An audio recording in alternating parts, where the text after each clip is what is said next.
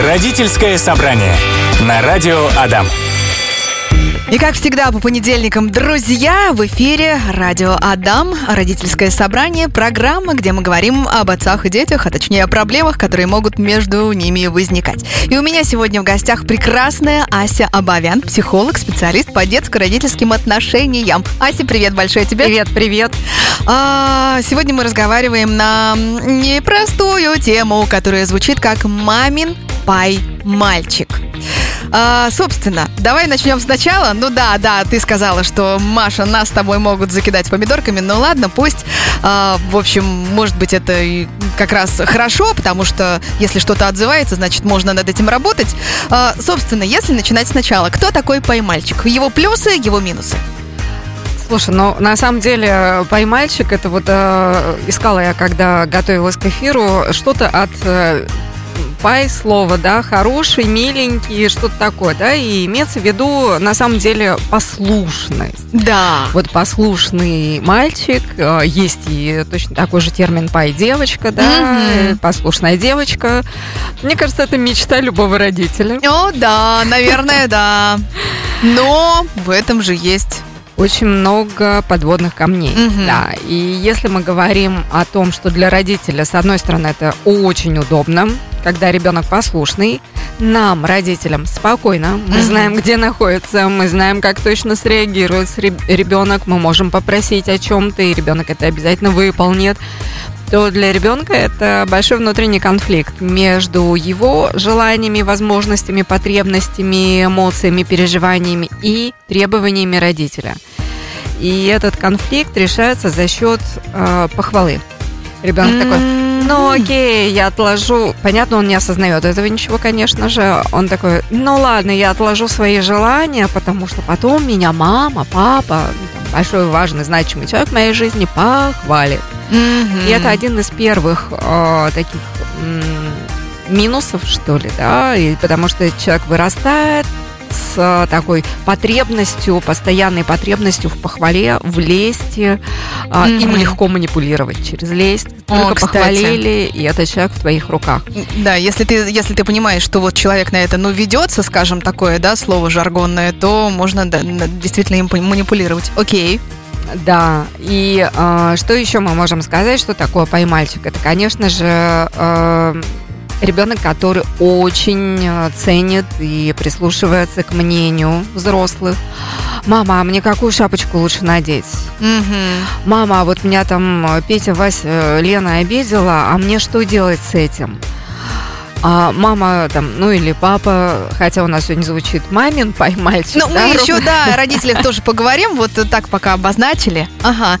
То есть э, получается, что это человек, э, сначала ребенок, потом подросток, потом взрослый человек, который не может полагаться на себя. свое мнение, свои желания, свои потребности, свои переживания, как будто не доверяет себе. Мгм.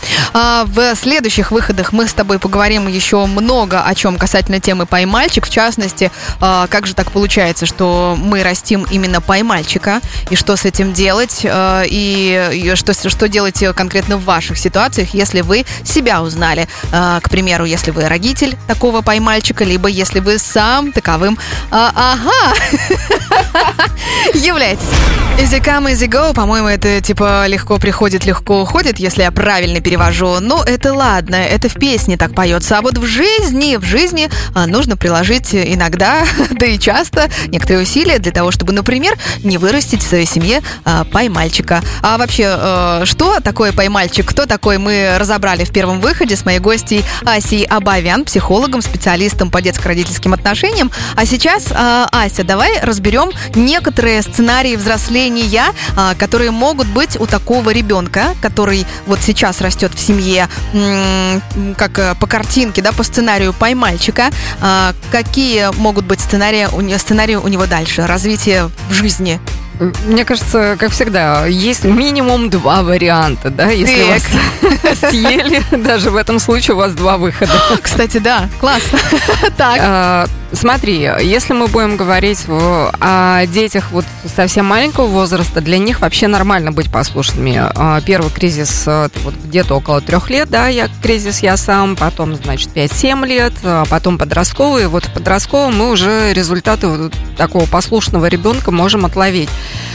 И если до этого э, кризисы могут проходить достаточно мягко, и нам может быть сложно отловить, там действительно ребенок такой э, сам по себе послушный, или это мы его передавили как родители, то к подростковому возрасту это становится достаточно ярко и видно. Если ребенок у вас не бунтует против вас, как минимум там что-то с э, не заходи в мою комнату, не знаю, там не прибирай мои вещи или еще что-то, а, а наверняка большинство родителей хоть раз переходит эту границу на Да. автопилоте, и это тоже нормально, жизненно, здорово, ничего страшного, да. Но Мгм. если вы вообще не слышите никакого отвержения от своего ребенка в подростковом возрасте, стоит задуматься. Может быть, вы вырастили слишком послушного ребенка. Такие, наверное, бывают. Кстати, у Да. меня, я сейчас быстренько приведу пример. У меня была а, знакомая девушка, она работала э, продавцом в магазине, и она говорит, ну да, я до сих пор живу с родителями, на тот момент ей было там 20, э, может быть, копейками, э, и она говорит, мне вообще хорошо с ними. А, Ну, то есть тут тоже надо, конечно же, понимать каждую ситуацию, рассматривать по отдельности, потому что действительно может быть хорошо, и, наверное, как я понимаю, а, а может быть это э, отклонение от нормы, так сказать. А, слушай, ну действительно, правда, это может быть хорошо, и правда у них может быть договоренность, и мы не знаем в подробностях про эту девушку, какой у нее вклад в общий бюджет того, той семьи, в которой она живет, и пусть это родительская, да, и там. если это действительно про то, что мама, папа обеспечивают с утра до вечера весь быт ее, а она только приходит туда отдыхать после работы, например, то да, это что-то не очень здорово. Ну да. Если там вообще никакой вклад, да, финансово там, допустим, если у них нет этой договоренности, а просто ей действительно клево, удобно, а э, на самом деле и родителям тоже клево и удобно, потому что в этом возрасте, когда дети вырастают, родители начинают уже повзрослевшие, постаревшие родители, Мгм. а, начинают волноваться о том, а где же их смысл жизни теперь. Внуков Да. нет, переложить не на кого. Да. Это еще еще? один кризис, я тоже смотрела Да, интервью. конечно. Да, отпустить ребенка это большое дело, уже выросшего. А еще это столкновение с тем, что а, где мои силы? Могу ли я еще о ком-то заботиться? Есть ли во мне силы? То есть э, это такая переоценка своих возможностей, которые естественным образом уменьшаются, физически уменьшаются. Уже не то внимание, не то память, не то физическое здоровье, да. Мгм. И повзрослевшие дети, остающиеся жить со своими родителями, действительно, э, скажем так, помогают им получать психологическую выгоду. Выгодно обеим сторонам, А это но такое, не э, очень здорово. Да, это такой симбиоз получается. И тому хорошо, и тому хорошо. Но, наверное, это не слишком здоровая история. Ладно, это непонятно про Пай девочку там история или нет все-таки, да? Если возвращаться к сценариям а, Пай мальчика. А, Вот смотри, это тоже может быть пой девочка, потому что а, мама сказала, что ты еще маленькая, тебе еще рано одной жить, и давай-ка вот э, Ну, себя 25 хорошо. лет, серьезно? Да. Да ну нет. Конечно, маленькая еще она приведет кучу примеров. Ладно. Ну, кстати, Нам итальянские... весело, да? э, Итальянские же дети, э, сыночки, обычно, они же, да, очень такого хорошего возраста живут со своими мамочками, со своими родителями. Я, я так слышала, во всяком случае. Вот. А, не надо путать культурологический контекст, Ну ладно, хорошо, ладно. потому что это мне достаточно близко и понятно еще и по таким кавказским корням, да, и там тоже достаточно распространено, чтобы дети до женитьбы, сколько бы им там 20 плюс лет не было, они продолжали жить в родительском доме. Ну Но да, это, это, вот уже... вообще далеко не про пай мальчиков. Да? Это немножко другие моменты, Ага, да. Это ладно. скорее как раз вот из той истории, что у тебя уже такие взрослые родители, ты должен о них заботиться, оставаться с ними, потому что не они уже о тебе как бы заботятся, а ты о них заботишься. Ну да, там другая Там- получается история. да. Поэтому за Италию не скажу. Хорошо. Этнопсихологически не изучала их. Ладно. Так, а, по, по поводу сценариев еще. Итак, подростковый возраст у мальчика. А, тот самый возраст, когда актуализируются различные конфликты, в том числе с родителями, и между собой начинают прояснять, там, кто, кому, как, насколько ты силен, насколько там социальный вес имеешь. Так вот, послушные дети избегают конфликтов. Они М. просто не проясняют, они могут, э, ну, как-то затаиться, скрыться в своей раковине, там, они точно не из тех, кто будет отстаивать с пеной у рта, Мгм. они будут э, как будто бы замирать немножко в конфликте и пытаться всеми силами избежать этого решения. А, Они, может быть, обратятся за помощью, но точно к статусным людям, к родителям, там, не знаю, к классному учителю, кому они доверяют из взрослых, это вариант может быть. И тогда дети могут начать считать их ябедами. М. Это тоже минус э, послушных детей. С этим тяжело, потому что они не умеют решать конфликты сами. Они стараются их избежать или э, обратиться за помощью к статусным людям. А для детей в коллективе это выглядит как ябедничество. Мгм. Ну, то есть, одно- с одной стороны, вроде как решение это правильное. Если А, у меня есть да. проблема, я иду а, к человеку, который в ней разбирается. Ну, это такой взрослый да, лет подход. до 10. до... до 10? А, смотри, мы говорим о ситуации, когда подросток совсем не решает сам, то есть не отвечает, не, там, не аргументирует свою точку зрения. А, ну, ладно, не будем критичные ситуации брать, там не дерется, да, но никаким образом. То есть он как будто бы немножко так замирает, опускает голову и там типа да-да-да, идет и потом, да, просит помощи, но сам никак не противостоит, а, не останавливает и не говорит там, не обзывай меня там, не знаю, там, или это Со твое мнение, со мной так не нужно, да. Мгм. То есть он напрямую не контактирует с тем, кто его провоцирует. То есть неумение а, проживать конфликт, нежелание в него идти и разбирать, там, может быть, ситуацию прямо. а, вот это еще один, ну, такой признак, да, э, который может быть у растущего, вырастающего поймальчика. Родительское собрание на радио Адам. Ну смотри, Ася, тухлыми помидорами в нас никто не кидает. Зато есть вопросы и даже комментарии. Можно выдохнуть. Да, да, да, да. А, Я напомню, друзья, мы сегодня разговариваем на такую важную тему, как э, мамин пай-мальчик. Пай-сынок, хороший мальчик, можно называть как угодно. И смотри, значит, у нас э, прилетел вопрос от Анастасии. Она говорит, моему сыночку а, почти 5 лет. Сыну, ладно, э, окей, я сейчас не, не- ну, не сыночку, не так было озвучено. Моему сыну почти 5 лет, он ходит на тренировки а, с тренером, а, и иногда бывает, что что-то у него не получается, А, он начинает плакать, расстраиваться, например. А, тренер на это говорит, работаем дальше, продолжаем. Анастасия говорит, а я, а, как любящая мама, хочу к нему подойти, успокоить и сказать, давай мы сейчас с тобой успокоимся, будем дальше заниматься. А, и вот как здесь быть? Она говорит, может быть, с тренером как-то поговорить, да, э, э, правильно ли я делаю, что подхожу к сыну своему пятилетнему почти. Вот э, как ты можешь прокомментировать и пропай ли мальчика здесь? А, В, этом, в этой истории, мне кажется, совершенно не про пай мальчика, а как раз про утешение, контейнирование, поддержку, которую мама оказывает. Вообще, э, сообщение, когда мы с тобой слушали, это вызывает большое уважение. А, потому что там еще такая фраза была, типа, давай сейчас ты на тренировку, а потом после тренировки мы все раны залечим, М. утешим. И это то самое, что приучает вот э, э, умение быть волевым, да, растить в себе силу воли. То есть, да, конечно, обязательно утешение будет. И это не про то, что мы пойдем тебе шоколадку купим, смотри, да, а именно, что да, я с тобой, я тебе сочувствую, я на твоей стороне, но правда падения бывают там или что там не получается у ребенка. Другое дело, что если тренер э, вводит правило, что там во время тренировки это делать нельзя, а мы помним возраст там всего 5 лет скоро будет, Да. да, то есть это еще с тренером очень сильно надо обсуждать.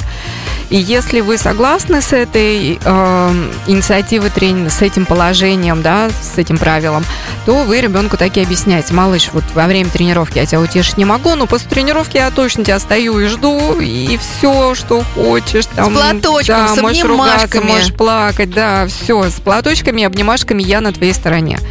И это не про пай мальчика совсем. Пай мальчика, это э, вот на этой ситуации, на примере этого, да, а, это могло бы выглядеть так. А, Скорее, это манипуляция стыдом и виной. А, Нельзя там, не подбегай тебе ко не мне. стыдно? Как тебе не стыдно. Хорошие мальчики должны всю тренировку очень хорошо себя вести. Ай-яй-яй, не плачь. Там, если ты упал, то там тренер, э, не знаю, Иван Иванович тебя наругает. Мне будет стыдно за тебя. Да, мне будет стыдно за тебя. Да. Почему ты меня стыдишь? Кошмарные фразы, Ася. Что я могу с этим сделать? Это реальная жизнь. Ну скажи, ну скажи, что так не надо, ну не надо так. Ладно. Ну, правда, не надо. Ну, Но есть- иногда это не про то, что надо или не надо. Иногда это про то, что у родителей нет сил по-другому, и это вызывает очень много сочувствия. И нет навыка, нет И навыка нет еще навыка, и не умеют по-другому. Это про то, чтобы развиваться, чтобы искать, как я могу научиться действовать по-другому для своего ребенка, для себя в первую очередь. Ну вот смотри, ладно. А, да, Да, если к Анастасии, да, если к Анастасии возвращаться, то, во-первых, надо сказать, что э, делайте вы, Анастасия, все в целом правильно. Супер. Н- э, Расскажите еще раз там, да, и вы, или вы уже говорите а, своему сыну, что да, есть правила на этой тренировке. Мы э, с тобой сейчас, ты сейчас занимаешься. Э, бывает, бывает сложно, бывает э, падение, бывают. Это нормально абсолютно. После Мгм. тренировки ты ко мне подойдешь, мы с тобой все обсудим. Ты мне все расскажешь. Я понимаю твои чувства. Бывает по-разному. Но здесь нужно вот э, быть сильным. Да, единственное, для пятилетнего ребенка чуть попроще. Не Слушай, такими вот словами, я не конечно. согласна. Знаешь почему? Я не согласна, потому что я со своей дочкой разговариваю с трех, с двух, наверное, с года даже вот так умно, да, или умно, сложно сочиненное, сложно подчиненное э, предложение, э, значит, где причастные причастные обороты, и мне кажется, это только в плюс. Ну, не знаю. Ладно, Ну, хорошо. Иногда можно и попроще. Как я говорю, иногда по-человечьи. По-человечьи. Ладно, хорошо. Смотри, что нам пишут в группе Радио Адам ВКонтакте. Анна пишет, мальчик не должен быть панькой, я думаю. Но э, тут каждый, конечно, решает сам за себя. Мы рассматриваем вообще, к чему это может привести. Вот. э, Я бы еще больше добавила. Не Да. только мальчик, но и девочке не Ну, стоит быть паинькой. ой. Ну, раз у нас сегодня тема называется «Пай мальчик». Смотри, еще Олег пишет. Кстати, дети в самом деле вьют из нас веревки. Когда они послушные, это, это же все, не придерешься. С другой стороны, почему и нет? Э, в том смысле, нормально ли, если очень послушный, даже если он сознательно, осознанно, ос- на, нет, сознательно ради того, чтобы пользоваться благами. Как-то так. Э, а потом Олег пишет, фактически ответили. Слишком послушный, то есть не умеющий решать конфликты сам. Ну, то есть это еще одна сторона э, слишком такого хорошего мальчика, получается. Да, который, вырастая, очень нуждается в таком же наставнике, какой и был его родитель. Ну, Там, мама, например, да, раз у нас тема сегодня звучит все-таки маменькин пай мальчик. Да, Э, И на самом деле такой человек, выросший вот из послушного ребенка, может быть очень успешным при двух условиях. Он попадает в четкую ясную систему, Мгм. в которой он работает, например, там, не знаю, банковская, да, там Да. все ясно, понятно, там нет практически нет каких-то сценариев, где нужно придумывать, как поступить. Но если мы не говорим о каких-то больших кризисах экономических или поли- политических, но это форс-мажоры, которые никто не предугадает, там, мгм. если не занимается этим. да, да, да, да, Вот, вот, кстати, э, такие пай, э, дети, пай-мальчики, Ага. пай-девочки, такие дети чаще всего не э, могут работать стресс-менеджерами, там, да, про риски, про еще что-то. Они как раз э, могут добиваться высот в ясной, четкой последовательности действий. И второе условие – это у них есть наставник, который действительно готов их э, пряниками мотивировать. То есть не Мгм. кнутом, не наказанием, от такого м, от отрицательной мотивации эти люди закрываются, как я уже раньше говорила, как дети же, да, они так как будто бы уходят в свою раковину и не идут на конфронтацию, это их не мотивирует, их мотивирует похвала, поддержка, одобрение, э, лесть, все, все то, что вот относится условно к пряникам. К морковке с- спереди тоже получается. Да, не только морковка сзади, только не морковка сзади. Да, да, ну то есть получается, с- э, смотри, можно сказать, что если вы растите поймальчика э, в семье, то вы должны понимать, э, что в дальнейшем это системный, э, правильный, э, структурный работник какой-либо очень четкой сферы, э, И который всё шаг так влево, же шаг Послушный. Да. Все так же послушный. и шаг влево, шаг вправо, ну, в общем, не для него. Не стартапер, э, как ты сказала, да? Да, не стресс-менеджер, не, э, как вот еще называются специалисты, которые... Кризис-менеджер, ой, я Мгм. вспомнила. То есть вот это вот не для него задача. То есть кризисы не для него, он просто их не а, выдержит, к сожалению. Ася, очень интересный комментарий прилетел э, к нам в комментарии, собственно, в группе Радио Адам ВКонтакте. Надежда пишет, что значит быть паникой, почему быть им стыдно? Разве, например, сложная одежда, прибранная комната, помощь маме, это стыдно? Сегодня модно быть сорви головой, но и про этикет современным детям не нужно забывать. Да и опять же, все идет из семьи, дети с малых лет как губка все впитывают, смотрят на родителей, как те общаются между собой, на других близких и друзей. А, Здесь как-то приравнено про быть послушным и быть э, воспитанным, тактичным, э, знающим и исполняющим этикет. Это на самом деле не тождественные вещи. Да, Давай согласна. еще раз, да, то есть можно быть действительно воспитанным, тактичным и очень таким аккуратистом дома, то есть Мгм. складывать вещи, действительно там как-то помогать родителям, в частности маме, но при этом уметь общаться э, во внешнем мире так, что какую-то часть э, ситуации решать самостоятельно, да, с теми Да. же сверстниками. Мы не говорим про там, общение со взрослыми, еще что-то, но с теми же сверстниками, да. И э, в том же контакте с родителями, с мамой в том числе, это про то, что э, когда-то я там прибираюсь, да, когда-то мог сказать, мам, ну я не хочу, и вообще это моя комната. Сегодня я хочу здесь оставить бардак. Это Да. не значит, что я там его оставляю навсегда, да. Завтра я, может, по полочкам все сложу, и там пыль вытру, и полы вымою. Но сегодня я этого не хочу только потому, что ты считаешь, что это правильно делать. Вот когда есть вот такой вот э, здоровый, скажем так, конфликт, да, попытка отстаивать свои границы, свое желание, а не только быть послушным, потому что мама так считает Мгм. правильно. Да, то есть послушность это в том, что у другого есть э, мерило, когда он знает, э, что правильно, что неправильно. У меня моего внутреннего мерила как будто бы нет. Вот такая Да. послушная. Мгм.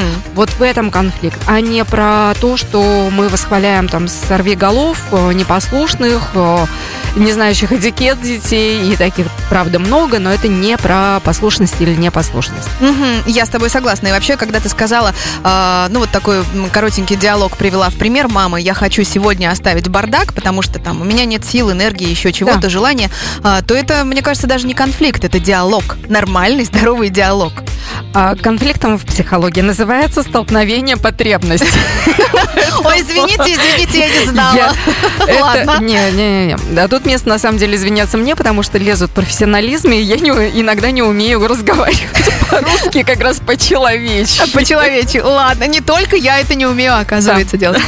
А, э, Окей, ну, я полагаю, мы ответили на этот комментарий. Давай к следующему перейдем. А, Татьяна пишет, а как стимулировать ребенка в 14 лет? Я вижу, что рисует хорошо, ему нравится, но для себя. Ни в какую не хочет записываться в худшколу, и заставлять не хочу через силу, и сам он не хочет. Не пойду, говорит, и все, не хочет идти, потому что там, говорит, нужно рисовать, что хотят преподаватели, а не то, что хочет он.